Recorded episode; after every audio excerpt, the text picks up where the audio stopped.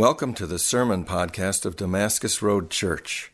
For more information about Damascus Road Church, go to DamascusRoadOnline.com.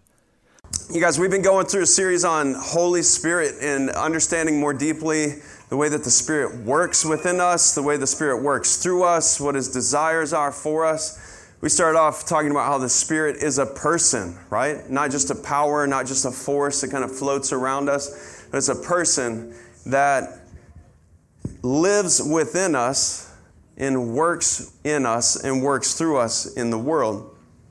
Way back in the beginning, God created people to live in deep fellowship with Him, right? So we read about in Genesis in the garden how God would walk with Adam and Eve in the cool of the day, walk side by side with them, in fellowship with them. And then due to their rebellion and their choices, there was a separation that was caused, right?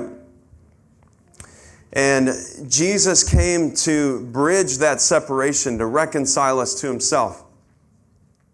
And not only that, not only to live for us and show us how to live, and not only to die for us and pay the price for our sins and our rebellion, and not only to raise from the dead, to overcome the effects of sin and the power of death, but to justify us having the Spirit live within us, the Holy Spirit live within us.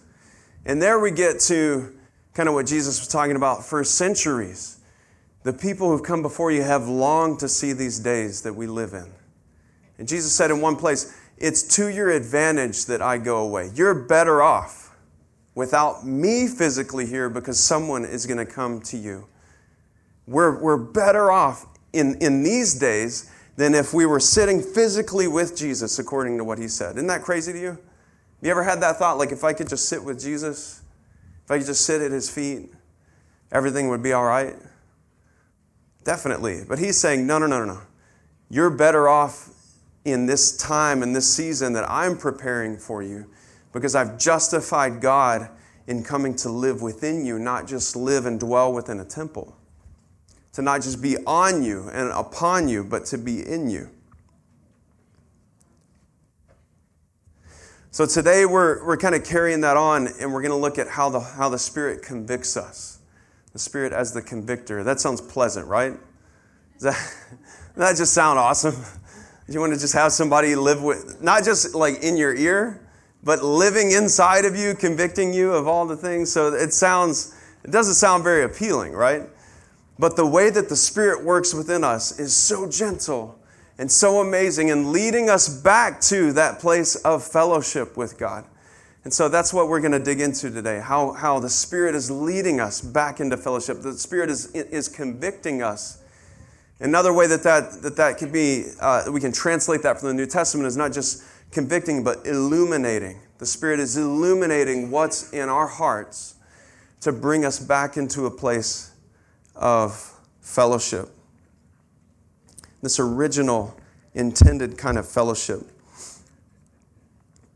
I want to read from Psalm 139, and then I want to pray for us around these words. All right, so here's what David wrote. Beginning of Psalm 139. O Lord, you have searched me and known me. You know when I sit down and when I rise up.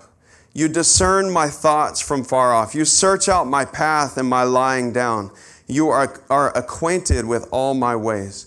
Even before a word is on my tongue, behold, O Lord, you know it altogether. You hem me in behind and before, and lay your hand upon me.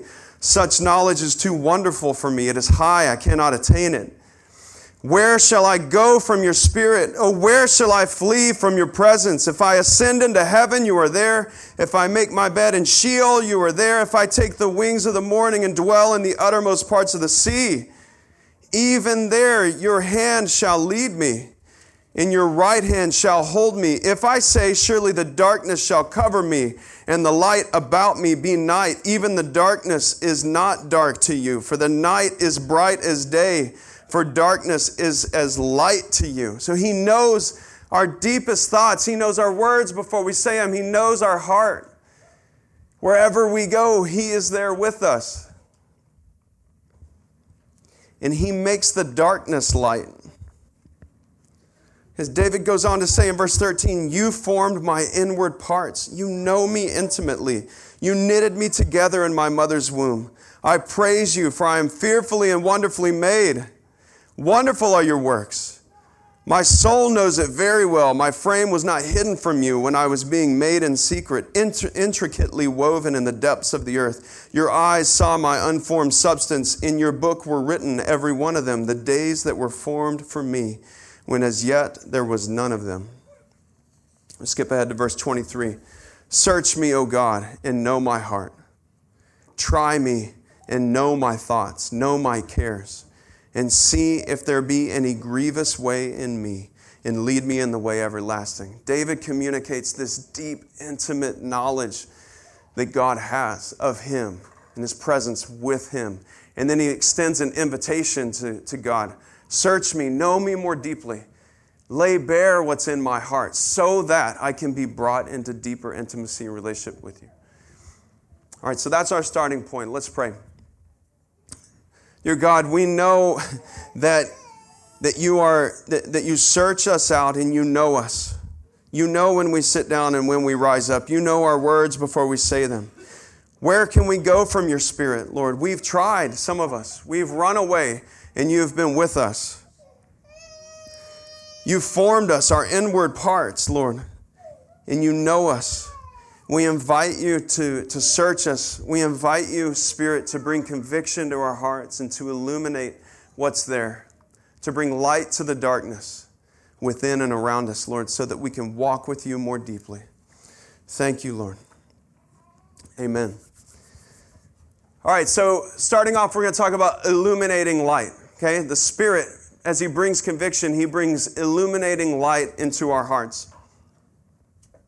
His illuminating light. So again, let's look at Jesus. So Jesus lived for us, right?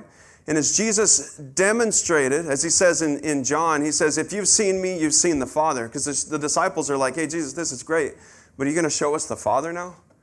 And Jesus is like, really? Guys, after all this time, have you not known me? If you've seen me, you've seen the Father. I replicate the way that the Father acts, what the Father says, what the Father does. Jesus is the Logos, right? He's the Word of God in flesh. Oh, we get our word logic from that, right? Jesus is the demonstration of the logic of God. If you've seen Jesus, you've seen the Father. If you've known Jesus, you've known the Father. If you heard Jesus, you've heard the Father. So Jesus lives and he shows us, when I made the first people, this is how I meant for you to live. This is how I meant for you to walk.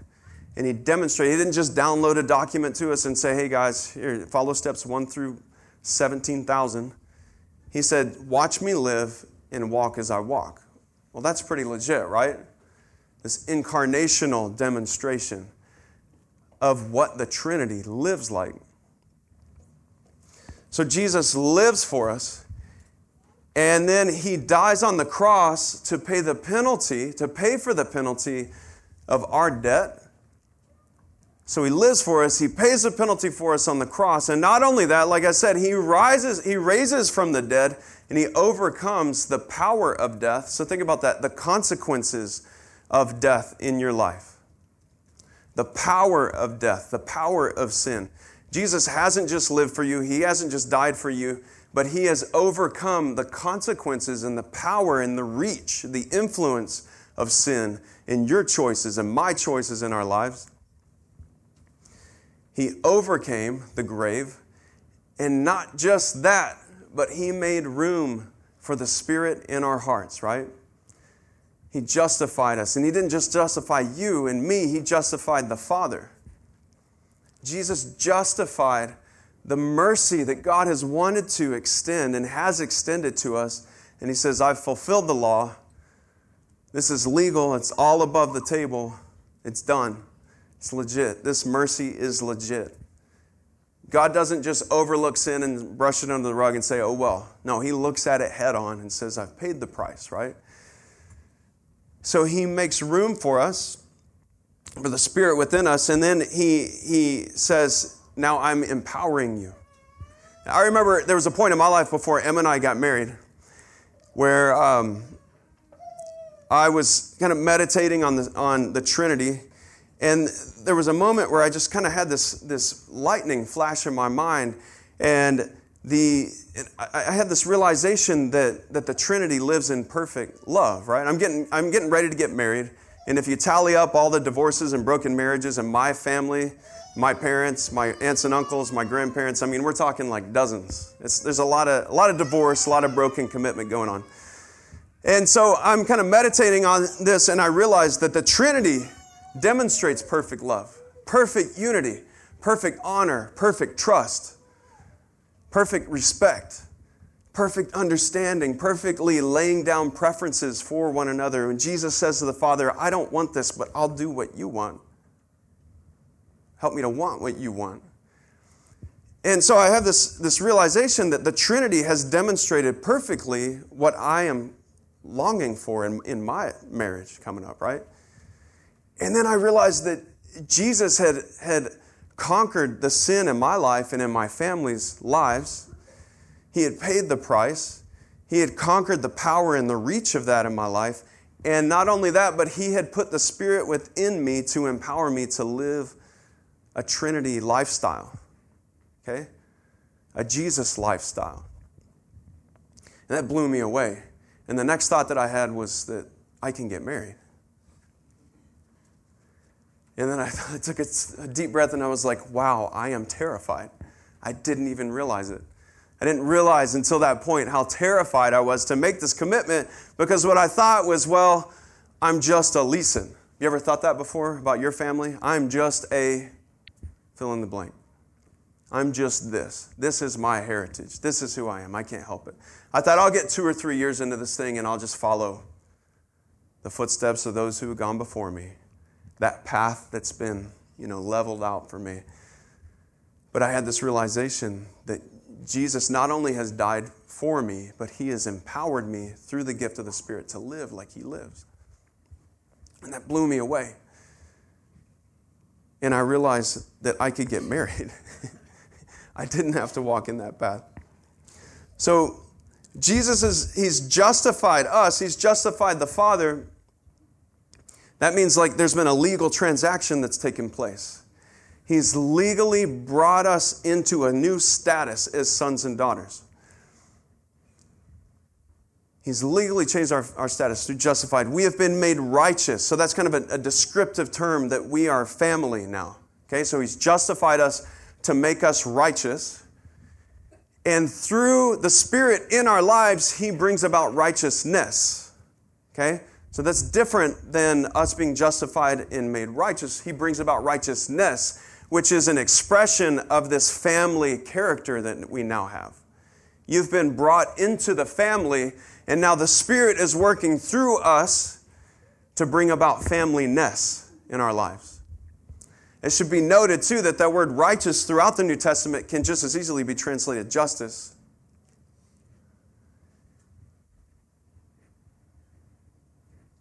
He works through our lives, through the power of the Spirit, to bring justice through our lives. It's a reflection of the family that we're now a part of. And that happens through the power of the Spirit. We see this, a quick snapshot from Isaiah's life. The prophet Isaiah. The story of Isaiah's commissioning is amazing. You guys familiar with the story? The whole coal touching Isaiah's lips, and he says, here I am, send me. Hear that in Sunday school maybe some time back. So Isaiah is brought into God's presence.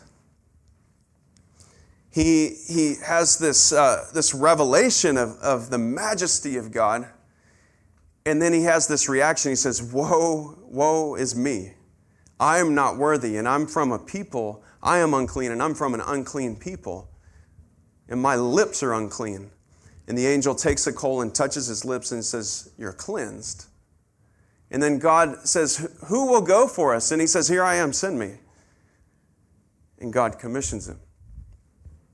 So what's cool about the story is that we see Isaiah walk through this process where he's called, he's cleansed, and he's sent. So first of all, he's called. He's called, first and foremost, he's called not just to a mission. He's called to a person. Okay, so Isaiah's calling was not solely to a purpose or to a strategy or to a mission. He was called first and foremost to a person. Isaiah was called to God first. And as he walks into God's presence and he has a revelation of who God is, he has a revelation of his brokenness and his guilt and the guilt of his people. And he says, cleanse me. And he acknowledges that. So through the calling to the person, he has the realization. And then his natural response is, send me. I'll go. See, God didn't even say where yet. Any of you parents ever have your kids say that? You're like, well, okay, I'm leaving. They're like, I'm going. I want to go. Like, you don't even know where I'm going. No, I want to come. I'm going to a meeting. No, I want to go. No, really, you don't. You don't want to go. You don't want to go. You know what I'm talking about? Everybody, stay, let go of my leg. No, you're staying here. But Isaiah is like that. Like, he's like, here I am, send me. Okay, it's like when somebody answers the Jeopardy question early, It's like, I got it. I'm going. Send me. Well, Isaiah's natural response to being called to a person is that he acknowledges his brokenness. He relates to God for who he truly is. And he says the only natural, reasonable response right now is, I want to be a part of what you're doing. Isaiah's response is the fear of the Lord.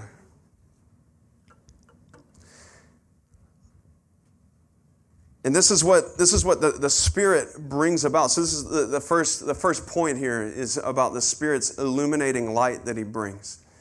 The Spirit gives us revelation of who God is. The Spirit shows us Jesus. The Spirit shows us the Father and shows us what's within us in God's presence. Shines light on what's really within us. John 16:8 says that Jesus says that the Spirit will convict the world of guilt concerning sin and righteousness and judgment. So there's one aspect of the conviction that the Spirit brings. He's communicating to the world, communicating to non-believers, guilt and condemnation that is there if there's not an alignment with fellowship of God, with the purity of God and the doorway that Jesus provides into fellowship with God. There's also the searching and the conviction that the Spirit brings in the life of us as believers, bringing us more deeply into righteousness, like David communicates in Psalm 139, search me, you have searched me, continue to search me. So through that, Isaiah arrives at this fear of the Lord. I want to say a couple of things about this, all right? Proverbs 8:13.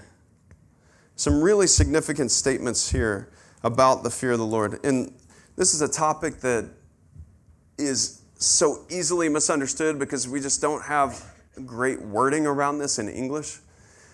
But hang with me here. One of the most significant works of the Spirit in our lives is to impart fear of the Lord. And this is not just like some seminary course or some specialized spiritual thing. For you, if you follow Jesus, God calls you to walk in the fear of the Lord. If you're not interested in following Jesus, then, okay, you can set that aside. But if you are, God is calling you to walk in the fear of the Lord. So the first thing I want to point out about the fear of the Lord, Proverbs 8:13 says, is that the fear of the Lord is hatred of evil. Pause there. Fear of the Lord is the hatred of evil. It's not just the hatred of you got caught. See what I'm saying there? It's not just like the fear of consequences. See, a lot of us, it's not that we hate evil, it's that we hate the consequences of getting caught, right? And sometimes we're like, oh, I'm so sorry. No, you're not sorry. You're just sorry you got caught, right? You with me? And so if we're honest with ourselves, we kind of walk that line sometimes. But as God works in our hearts, he helps us to hate what he hates. Hate the personal sin in our lives. Also the societal sin around us and the consequences of that in other people's lives. Not just because you got caught. But God works within us to make it repulsive to us. Another significant statement about the fear of the Lord, Psalm 25, verse 14. It's one of my favorite pictures in Scripture. It says, the friendship of the Lord is for those who fear him, and he makes known to them his covenant. Another way that this is translated is the secret of the Lord, or the intimate friendship of God. And this word friendship, in the way that it's kind of rooted in the Hebrew language, a lot of these more abstract terms, or all of them in the Hebrew language, are rooted back in something very concrete. So if you kind of dig in and you look at this word friendship or secret, it's rooted in this word picture around a cushion. That sounds deep, right? A cushion. Well, we're talking like Old Testament times, cushion within a tent. And to be invited into someone's tent is to be invited into fellowship, right? Into a place of hospitality. So if I say, here, sit here on my cushion, that's an invitation to deep friendship, an invitation to deep fellowship. So just switch that up. The cushion of the Lord is for those who fear him. If you want to come into the tent of the Lord and sit down in fellowship with him, it's only for those who relate with him for who he truly is. We got to start from a place of reality like Isaiah and say, wow, your majesty, God. You are majestic. And when we relate with him for who he truly is, and responding from an honest place of where we're really at, that enables us to come into a place of fellowship with him. To be imparted. How many of you want to know, like, the secrets of God? And I'm not talking like a Da Vinci Code kind of like mystical, what are the codes of Scripture kind of thing, but the secret, like the special intimate friendship with God. It's for those who fear him. So the Spirit brings illumination of who God is, but also what's in our hearts and helps us to walk in the fear of the Lord. Now, as we walk that out, I want to just pause on that and say something, because this is important in terms of conviction around sin in our lives. There's a distance between, hang with me here, there's a distance between want to, and over here is want to. You with me? Does that make sense? Over here's want to, and here's want to. Have you ever wanted to want something that you didn't want? You know what I'm saying? You know what I'm talking about? You want to want something, but you don't want it. But as God works in our hearts, we start to actually want it, right? There's kind of a parallel to that with the guy that's talking to Jesus, and Jesus says, do you believe? And he says, I believe, help me to believe. Help my unbelief. I'm getting there. And if we can start from a place of, put aside all of your religious charades, put aside all of how you're supposed to look and what you're supposed to be doing. Stop lying about what you actually want, okay? Stop lying about that you don't hate sin, okay? Just get real honest. And from a place of honesty and openness, if we can communicate to God and to others, I don't want to live right. I don't want you, God. I don't want that at all. But if we can get to that place and say, but I want it, then God, that's a place where God can meet us, because the gap from here to here, that's spanned by grace. That's spanned by empowering grace that the Spirit brings forth in our lives. But a lot of times, those of us who've grown up in, Christian homes and Christian schools and Sunday school and Awanas and whatever else, we're like, oh no, I'm supposed to want this, so that's what I want. And that's all that we say. We can't get honest. We can't get real. But if we can get to this place of openness and humility and say, I don't want it, but I want it. From my experience, that's the start of a lifestyle of righteousness and of avoiding sin. When we can get to that place of honesty. So number one, I want to challenge you, get honest about what you want and ask God to help you want what he wants, to walk in the fear of the Lord. To walk in the fear of the Lord is to hate what he hates and to love what he loves. Do you love what he loves? Do you hate what he hates? Are you kind of cozy with it? Are you trying to find the line? Like, well, how close to this can I get? What's the line? A lot of times when we're like counseling young couples, Emma and I will do this from time to time because we so desperately needed it at one point in our lives. So we're like, anybody need it? Okay, we'll give it to you. And a lot of the questions, a lot of times that we get is, well, how far can we go, right? Well, how far is too far? Well, that's the wrong question. I hate that question. Anytime I get that question, I'm like, I'm not going to answer that. You're backing me into a corner. And I feel like God kind of has the same feeling about it. It's like, don't back me into that corner. It's not about how far can you go. It's about what direction is your heart going, right? It's not about where's the line. It's about what direction are you moving? Is your orientation around God? Because we kind of have this boxed thing. We have this boxed idea about the church and Christianity. And the question is, are you in or are you out? Well, that's the wrong question. The question is, what direction are you moving? Right? What direction are you moving? And that's why we can have somebody walk in the door and be broken and hooked on meth, whose heart is moving toward Christ.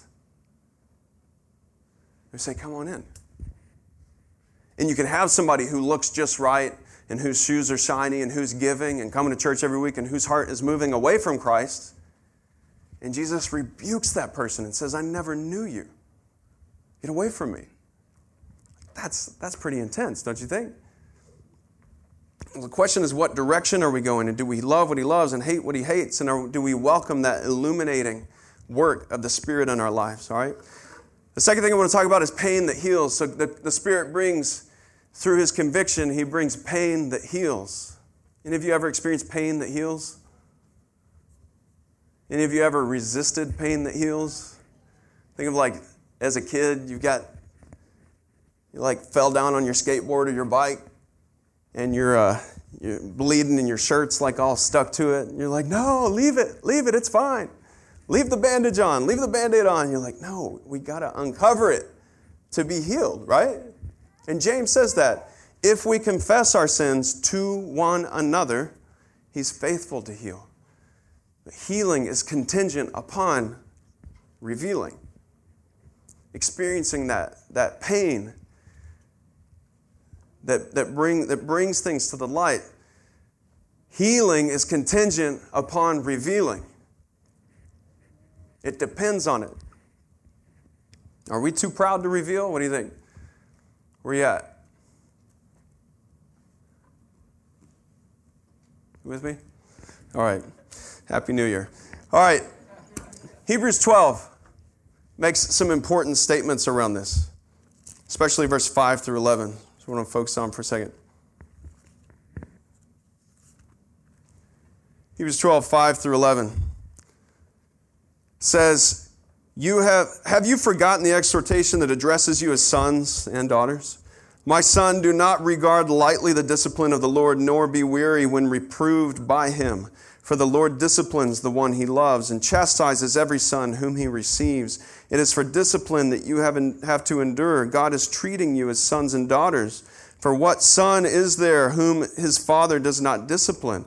If you are left without discipline in which all have participated, then you are illegitimate children and not sons.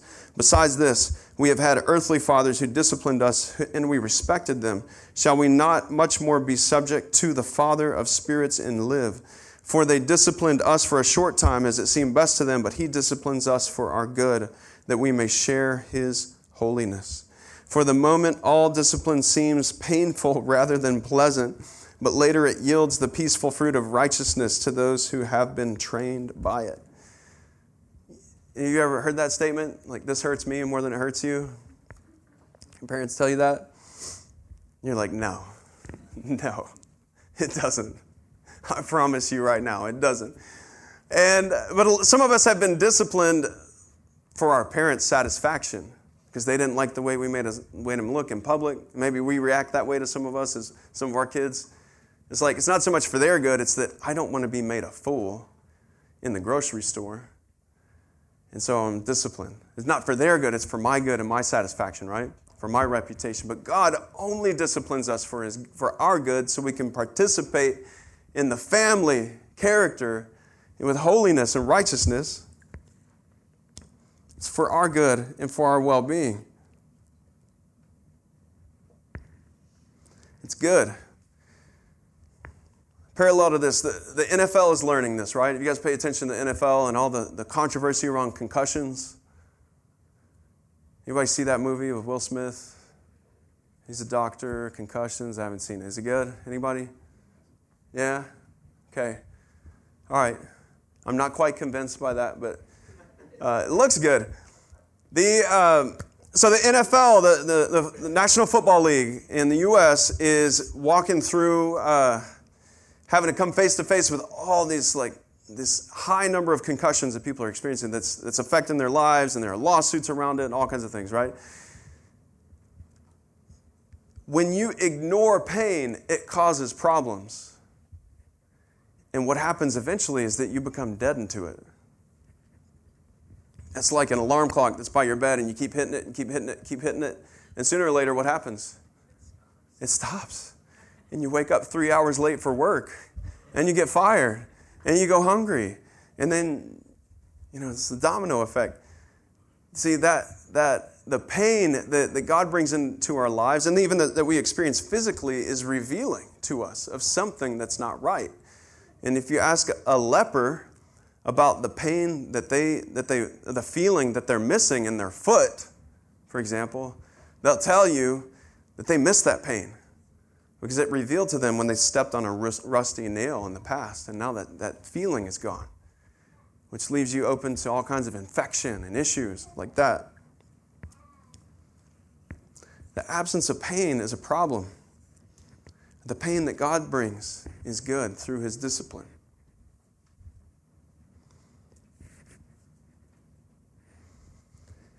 God calls us to walk in the light. Do you have that picture, Paul? We get that up? About the plant? What's that? Oh, okay, there's no picture. All right, take my word for it. If you plant a seed too deeply, it causes problems. All right? If you're gardening, you plant a seed too deeply, it causes problems. If the soil is warm, that seed will germinate. It'll open and it'll come to life. But if it's too deep, it'll come to life and it'll grow up and be pale and weak. And it might reach the surface sometime, or it might just die below the soil. Think about the tragedy of that. You got a seed that comes to life and grows, and then it dies before it reaches the light. But the warmth creates a space where that growth can happen. You guys, we're kind of like that. God brings warmth to us, and it gives a place where we can belong. It gives a place where we can be accepted and experience affection of Him and of other people. But He also, God doesn't just bring warmth, but He brings light. Okay, so we've got to kind of move from that place of warmth and acceptance and belonging to a place of light where the plant goes from kind of a pale, weak thing to when it comes into the light, it can photosynthesize and start to create nourishment. Oh, there you go. So you can see what happens to these plants at deeper depths. They just stop there. They get stunted. They stop growing and they eventually die. Between 1 inch and 2 inch, that's kind of the ideal for many types of seeds.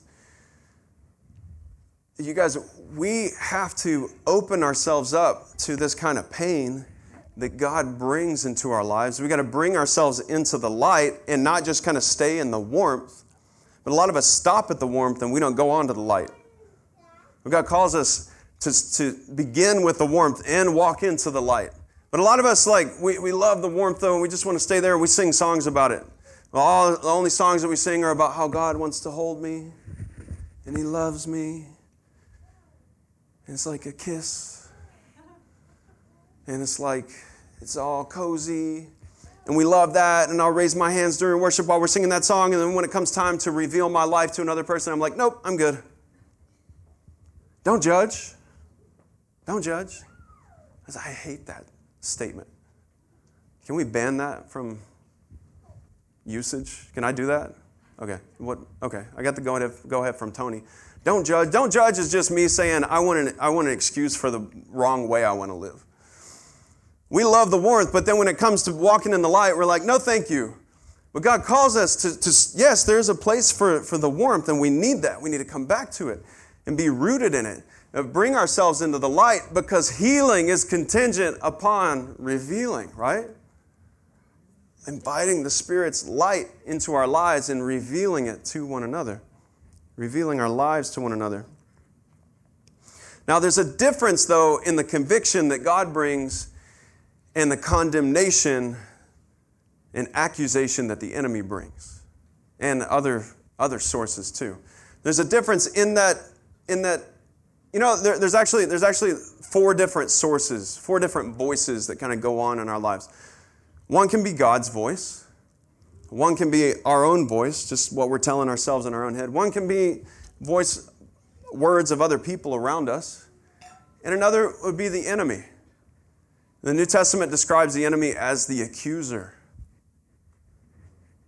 He sits in accusation of us and of God. And when we are hearing things in our heads, when thoughts come into our minds, we got to stop and think, well, where is this coming from? And a lot of times we think, well, this makes me feel guilty. It can't be God. Well, hold on. Hold on. A lot of times God's revealing light leads us to a place where we're like, oh, man, I'm guilty. Like Isaiah, woe is me. I'm unclean. That's not bad. That's helpful. There's a nail in your foot. Pull it out, right? That's helpful. So God's conviction is different than the condemnation that maybe you heap on yourself, that others heap on you, and that the enemy heaps on you. Well, how are those different from each other? The conviction that God brings is always specific, all right? It's like a surgeon's scalpel right on the spot. He's like, we're going to do work right here. It's like a deep tissue massage. Like, we're going to do work here. Like, bam. You're like, oh, I know this is good for me, but I can't breathe. It's like that the surgeon's scalpel that kind of goes right on target and says, this is the place that we're going to work. We're removing something that's not naturally, shouldn't be a part of your body. We're going to remove this and take it out of you so that your body can heal. Well, the condemnation comes along and says, oh, we're just going to destroy you because you suck. It's not a scalpel, it's a sledgehammer. You lay it out on the table, you're like, all right, I'm ready for work. And they come, oh, this isn't covered by my insurance. I didn't sign up for the sledgehammer treatment. If it deals with your identity, if it deals with you as a person and in your life as a whole, chances are that's not from God. Because God always provides a way forward. This is God's work with us deals with our actions, our choices, and where we need to go from there.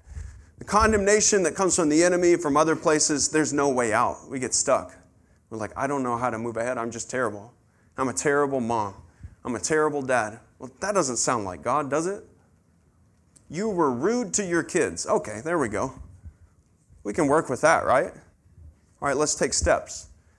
I want to invite my friends into my life. I want to show them. I need to be open and transparent with you. This is the pattern in my life. God, help me. Help me to want what you want. But over here, I'm terrible. I'm a terrible person. Well, there's no way out of that, is there? So we got to stop and ask, well, who said that, right? So when we're thinking about conviction that God brings in our lives and thoughts that come into our life, we got to stop and ask, well, who said that, right? Whose voice is that?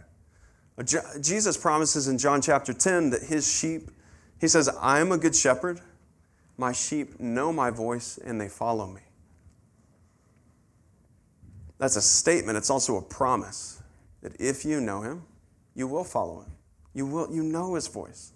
You know that gentle leading and that gentle calling. We will follow him. A lot of times we need other people's help to clarify those voices too. I might call up Phil. Phil, you mind if I give you a call? I need to get your number first. Be like, Phil, I just got to check in with you quick. this is what I, this is kind of the rut that I'm in today, and I'm thinking about this. Just, I need some perspective. And he's like, well, think about this. Well, how about this? That's not right.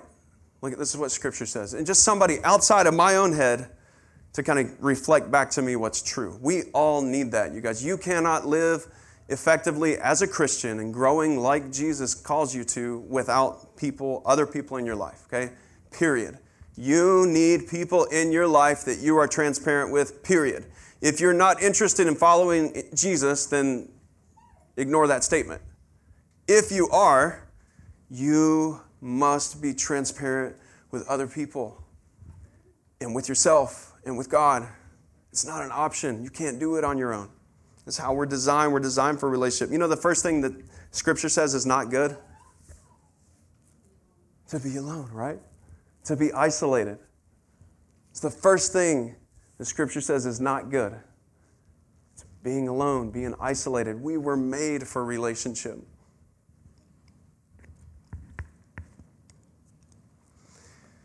All right. So we're talking about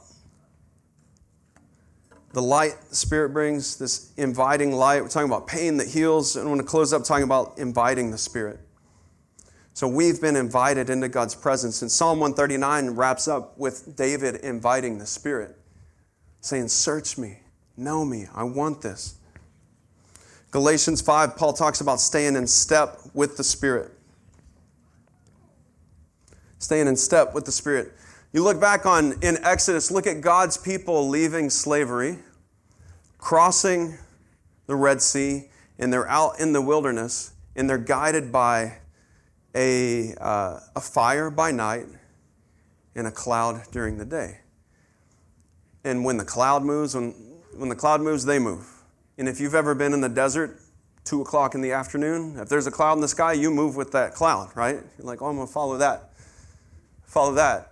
And if you've camped in the desert or slept in the desert overnight, if there's a fire, you're going to be by it because it's cold at night and it's hot in the day, right?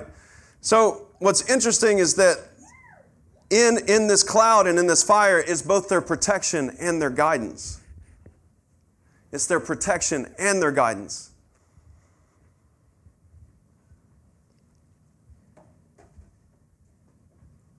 So, and some of us, We've left that. We've left the protection and the guidance. And some of us are left kind of in a place where we're like, well, I don't feel the Spirit's presence in my life. I don't hear Him speaking to me. We've got to go back. There's this really interesting episode in 2 Kings chapter 6. 2 Kings chapter 6. Elisha is out with So Elisha's Old Testament prophet, he's out with some of his disciples, and they're doing some work. They're cutting down trees, and one of Elisha's disciples is cutting, and is next to some water, and the axe head falls into the water. And he makes the statement, oh, it was borrowed. It's just funny to me. It was borrowed. I got to get this thing back. And the prophet comes over to him and says, where did it fall? He says, it fell right there. The prophet touched the water. The axe head floats up. They retrieve it. They're able to return it to its owner. Is there something in this that really parallels where we're at and what we need? A lot of times, we've got to go back to where we lost it. We've got to go back to where we lost it. Go back to God's guidance and protection and say, this is where I lost it. I got to go back, and you got to make it right. You got to retrieve it. So if that's where you're at, well, where's the last time that you heard God? What's the last directive? What's the last sense of conviction that you had? What was it? I want you to think about that, really, concretely. Where did you lose it? And what does it look like to go back there? What does it look like to go back there? There's a couple. We tend to fall into a couple different categories as believers, okay, as Christians. We tend to fall into a couple different categories. One is people who want to go back to Egypt, so we're like the God's people in the wilderness who were delivered from slavery, and then they're like, you know what, this whole desert thing, not really cut out for it. This whole camping thing, not really my gig. We were better off in Egypt. There was meat in the pot. And Moses is like, yeah, but you guys were slaves. Like, well, it was cool. At least we had meat in the pot. Some of us were like that. We've left slavery. Jesus has cut it off. And even our slave master has been done away with as we cross over. And we're like, it was comfortable there. I just want to go back to what I know. I just want to go back to what's comfortable. It brings me comfort. I know how to live there. Freedom is hard. Decision making is hard. See, the thing is, when we're enslaved to sin, it's like our life is kind of mapped out for us. It's follow this path, follow this addiction. But then you step out of that and you're like, well, what do? I got to make choices now. I'm going to go back to Egypt. And some of us are like that. We've left slavery, God parted the water, we want to go back. You've left Egypt, but Egypt is still in you. You with me? And some of us are in that place. We just haven't gotten to a place to really deal, get down to the nitty-gritty and deal with life and invite people and say, this is where I'm at. This is what I want. Help me to want what God wants. Help me to be honest. Now, some of us, though, we're like a story further on in Acts chapter 16. There's a story, Acts chapter 16, where the Apostle Paul is setting out on a missionary journey, and they're working, and they're traveling north. And it says, the Spirit, having been forbidden by the Spirit. So they went through the region of Phrygia and Galatia, having been forbidden by the Holy Spirit to speak the word in Asia. And when they had come up to Mysia, they attempted to go into Bithynia, but the Spirit of Jesus did not allow them. So passing by Mysia, they went down to Troas, and a vision appeared to Paul in the night. A man of Macedonia was standing there, urging him, saying, come over to Macedonia and help us. When Paul had seen the vision, immediately we sought to go into Macedonia, concluding that God had called us to preach the gospel to them.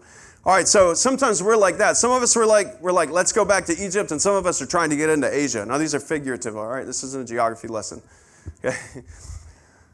Some of us are like, we're trying to get into Asia, and the Spirit's saying, no. Quit traveling north. Quit trying to push for that. And we're like, yeah, but we got to go. I got a mission. I got to keep going. And the Spirit's like, no. See, what happened with Paul was that Paul and his crew, the Spirit told them to pause, stop traveling north. And in that pause, in that waiting, Paul received a vision from Macedonia further west. And then I love this statement in verse 10. When Paul had seen the vision, immediately we sought to go. But some of us, we're not like Paul. We won't pause. We won't wait. We keep pushing. I got to go because I got to produce. I need output. That's my value. That's my importance is what I'm producing, right? Some of us, we just keep pushing, and we won't just pause so that we can hear God bring conviction into our hearts and say, no, this is where I want you to go.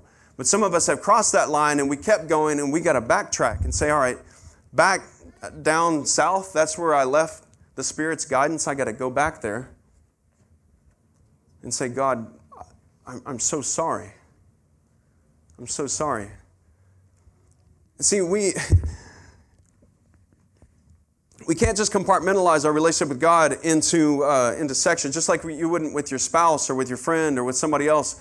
Or say like your boss. Let's say your boss is telling you, hey, I want you to do this and this and this by 5 o'clock, and then you ignore it. And then you say, hey, you want to go out for a drink after work? And he's like, or she's like, well, no, you just ignored me all day. What do you mean? We can't just be friends. But we try to do that with God, right? Like God said, no, stop there. And we're like, no, I'm good. I'm going over here. And we come over, raise our hands on Sunday morning, and God's like, whoa, what about down south? What was that? See, we got to backtrack and make things right. But for those of us trying to get into Asia, trying to push, you need to know that God's purposes are bigger than your plans, right? God's purposes are bigger than your preferences. They're bigger than your passions. And if you would be willing to just stop and lay those down, then He could impart that to you. If we would just stop long enough, I want to challenge you, how many of us have actually had that experience of saying, God, my life is yours, I'll do what you want me to do? Even if it involves me quitting this job, if it involves me moving, if it involves... Have you laid it all down? I'm not just talking like in a soft kind of like, vague kind of sense, but literally, have you? If you hear his voice today, stop hardening your heart. And let's walk in fellowship with him. See, the thing is that as we awaken ourselves, as we respond to the conviction that God has brought into our lives, it brings us more close to him.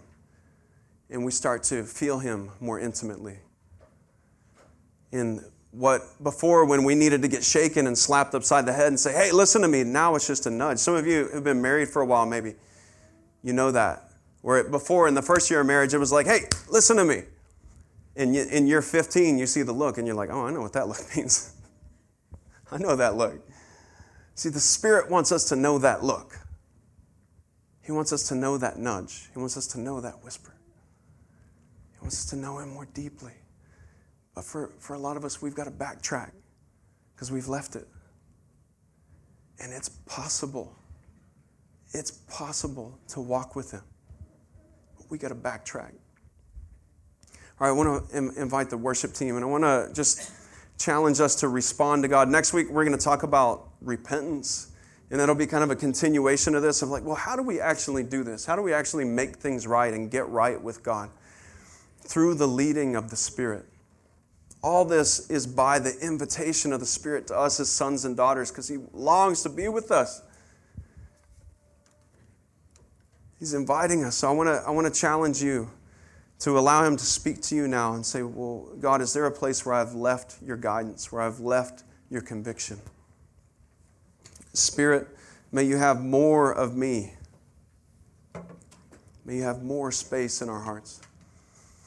All right, so let's listen to anything that he wants to say to us. I want to challenge you to share whatever you feel him saying to you with someone else, whether it's during this time or maybe over lunch as you go away from here. We're going to take communion and just receive again and be reminded of his reconciling work and invitation to us.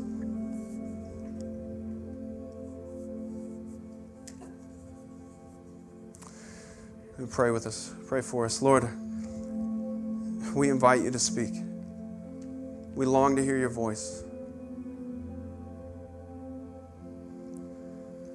Help us to backtrack, Lord, where we've left you behind. Take Egypt, take enslavement out of our hearts, Lord. We invite you, Spirit, to have all of us, to have more of us this morning. Thank you, God.